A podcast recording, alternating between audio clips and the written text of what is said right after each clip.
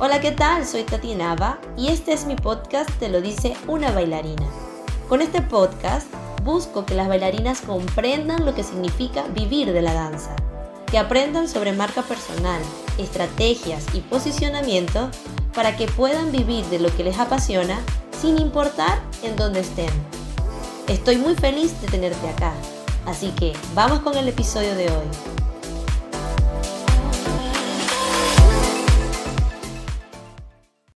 Cuando conectamos con la danza y empezamos a tomar clases, es completamente normal que bailemos de todo, tomemos todas las clases posibles con todos los profesores em, y que estemos tan a gusto con el hecho de bailar, al punto de que no queremos eh, elegir algo, más bien nos sentimos a gusto bailando de todo y cuando te preguntan, ¿y tú qué bailas? Tú dices, yo bailo de todo y te sientes como súper bien al decirlo, porque bueno, yo bailo de todo, puedo bailar de todo. Y eso créeme que es algo, eh, digamos que importante, que es normal y es algo que tienes que vivir. Cuando conectas con la danza es difícil conectar solamente con un estilo, aunque se puede. Tú puedes llegar a la danza y quedarte en un estilo para toda tu vida, pero tampoco es como la ley. Así como tampoco es la ley que tienes que bailar de todo. Sin embargo, si es tu situación, créeme que muchas pasamos por eso. Yo también pasé por eso, bailaba de todo y me sentía orgullosa por decir que yo bailaba de todo y que todo lo podía hacer, cuando realmente no era así. yo tomaba clases de todo, pero siempre tenía un fuerte. Por ejemplo, cuando comencé a bailar, eh, yo empecé a bailar danza nacionalista de Venezuela. Eran danzas folclóricas tradicionales de mi país. Y ahí pues nos daban clases de todo, tanto de danza tradicionales como de danza contemporánea, a veces también tomábamos clases de ballet y nada más en las danzas tradicionales de Venezuela era muchísima información porque dependiendo de la región había un baile típico, entonces tenías que aprenderte cómo se bailaba ahí. Total es que yo bailaba, te puedo decir, bailaba de todo, bailaba de todo, pero en esa área, ¿no? Em, me sentía súper bien al decir que bailaba de todo, y yo pensaba que bailaba de todo, pero es que en realidad mi fuerte cuál era? La danza tradicional. Sin embargo, no te puedo decir que me especialicé en algo porque era muy diverso, ¿ok? Y así sucesivamente pasaron los años y empecé a tomar clases de jazz, de, me fui más en la onda del ballet, también hice un taller de flamenco por ahí, empecé a tomar clases de coreografía, en, un momento bailé en unos shows en un casino, entonces bueno, era algo como más em, de performance. Eh, y así me fui por la vida bailando de todo y cuando a mí me preguntaban, ¿y qué tú bailas? Yo bailo de todo y me sentía súper orgullosa al decir que yo bailaba de todo. Cuando me, me vi en la necesidad de tener que tomar una decisión, pero no, no por el hecho de que me obligaran, no, no, no, sino porque yo misma necesitaba ordenarme y enfocarme para poder sacar mi máximo potencial pues eso, cuando ya primero las cosas que me gustaban antes no me gustaban y segundo necesitaba explotar mi potencial de alguna manera, como dedicarme a algo que en, lo que pudiera crecer. Y justo cuando estaba como en esa búsqueda apareció la cultura hip hop en mi vida y ahí todo cambió. Entonces, ¿por qué te cuento todo esto? Porque quiero que sepas que es normal que tú pases por una etapa en la que tú exploras de todo sin embargo, va a llegar un momento en que te vas a dar cuenta de que hay cosas que te mueven y hay cosas que no te mueven. Y en ese momento capaz y no tienes que hacer una elección, pero poco a poco tú misma con tu madurez te vas a dar cuenta de que vas a necesitar enfocarte más en algo para poder ver los frutos que quieres. Eso no quiere decir que vas a dejar de tomar otras clases y de aprender otras cosas, para nada, porque eh, sí es importante que sigas dándole información diversa a tu cuerpo, ¿ok? Pero sí va a llegar un momento en que si tú quieres em, ser muy pro en algo, lo ideal es que le pongas el 100% de tu energía a eso y lo demás, pues lo utilices para complementar eso. Una vez que tú domines algo, puedes pasar a lo siguiente y así. Y te vas a dar cuenta de que cuando pases a un siguiente estilo, va a ser más fácil para ti de aprender. Te voy a recomendar un podcast mío.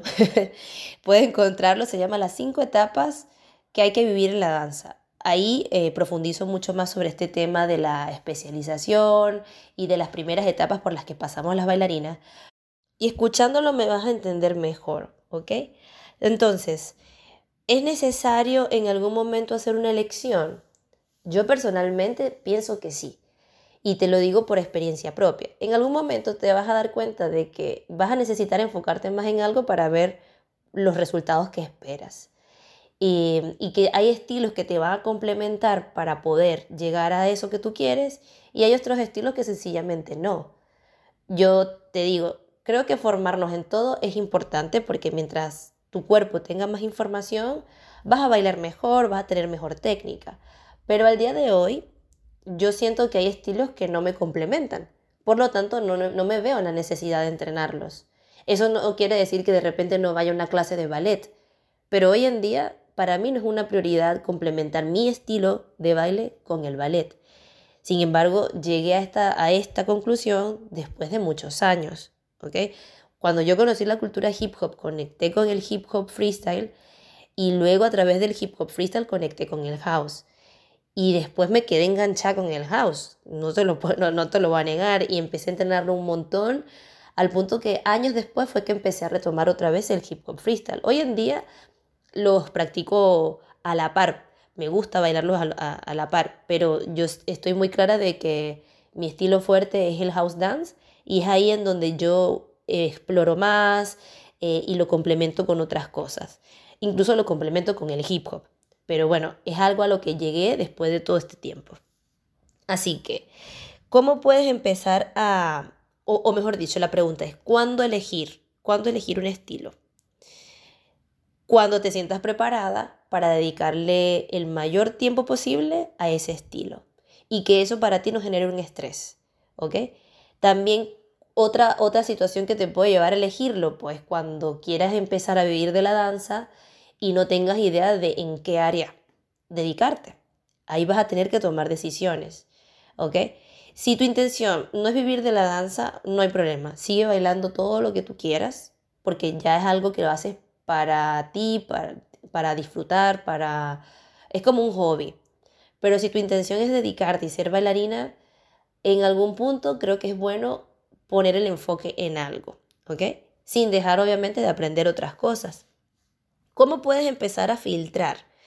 Como decir, por ejemplo, ya probé estos estilos, por aquí no va la cosa.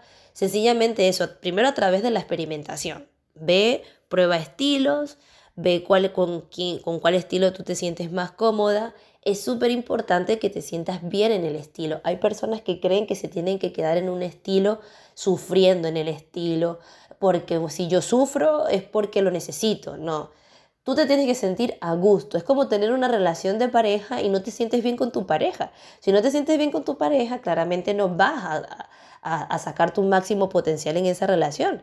Entonces, en un estilo de baile es lo mismo. Si tú quieres crecer y ser profesional y destacar, tienes que sentirte a gusto con lo que estás bailando. Así que busca, ese es el segundo filtro, empieza a, ver qué estilo te gusta más, qué música te mueve más, la música es súper importante, si se te paran los pelitos, si te sientes a gusto, también um, con la cultura, la cultura también es importante. O sea, cada estilo tiene una cultura detrás, una comunidad, si te sientes a gusto con esa comunidad, eso también puede ayudar a que crezcas más. Entonces, mira, todas estas cositas van a influir para que tú empieces a tomar decisiones. Y no está nada mal tomar decisiones, más bien es algo sano para ti, para tu crecimiento y va a ser necesario en algún momento también. Entonces, frente a la duda, ¿y si yo me voy por este estilo, entonces ya no puedo bailar más nada? Para nada. Tú estás tomando un camino, pero eso no corta tu carrera artística. Ejemplo, Conozco bailarines de crump em, que son, eh, me imagino, investiga. Si no sabes lo que es el crump, búscalo. K-R-U-M-P. Es un estilo bastante particular.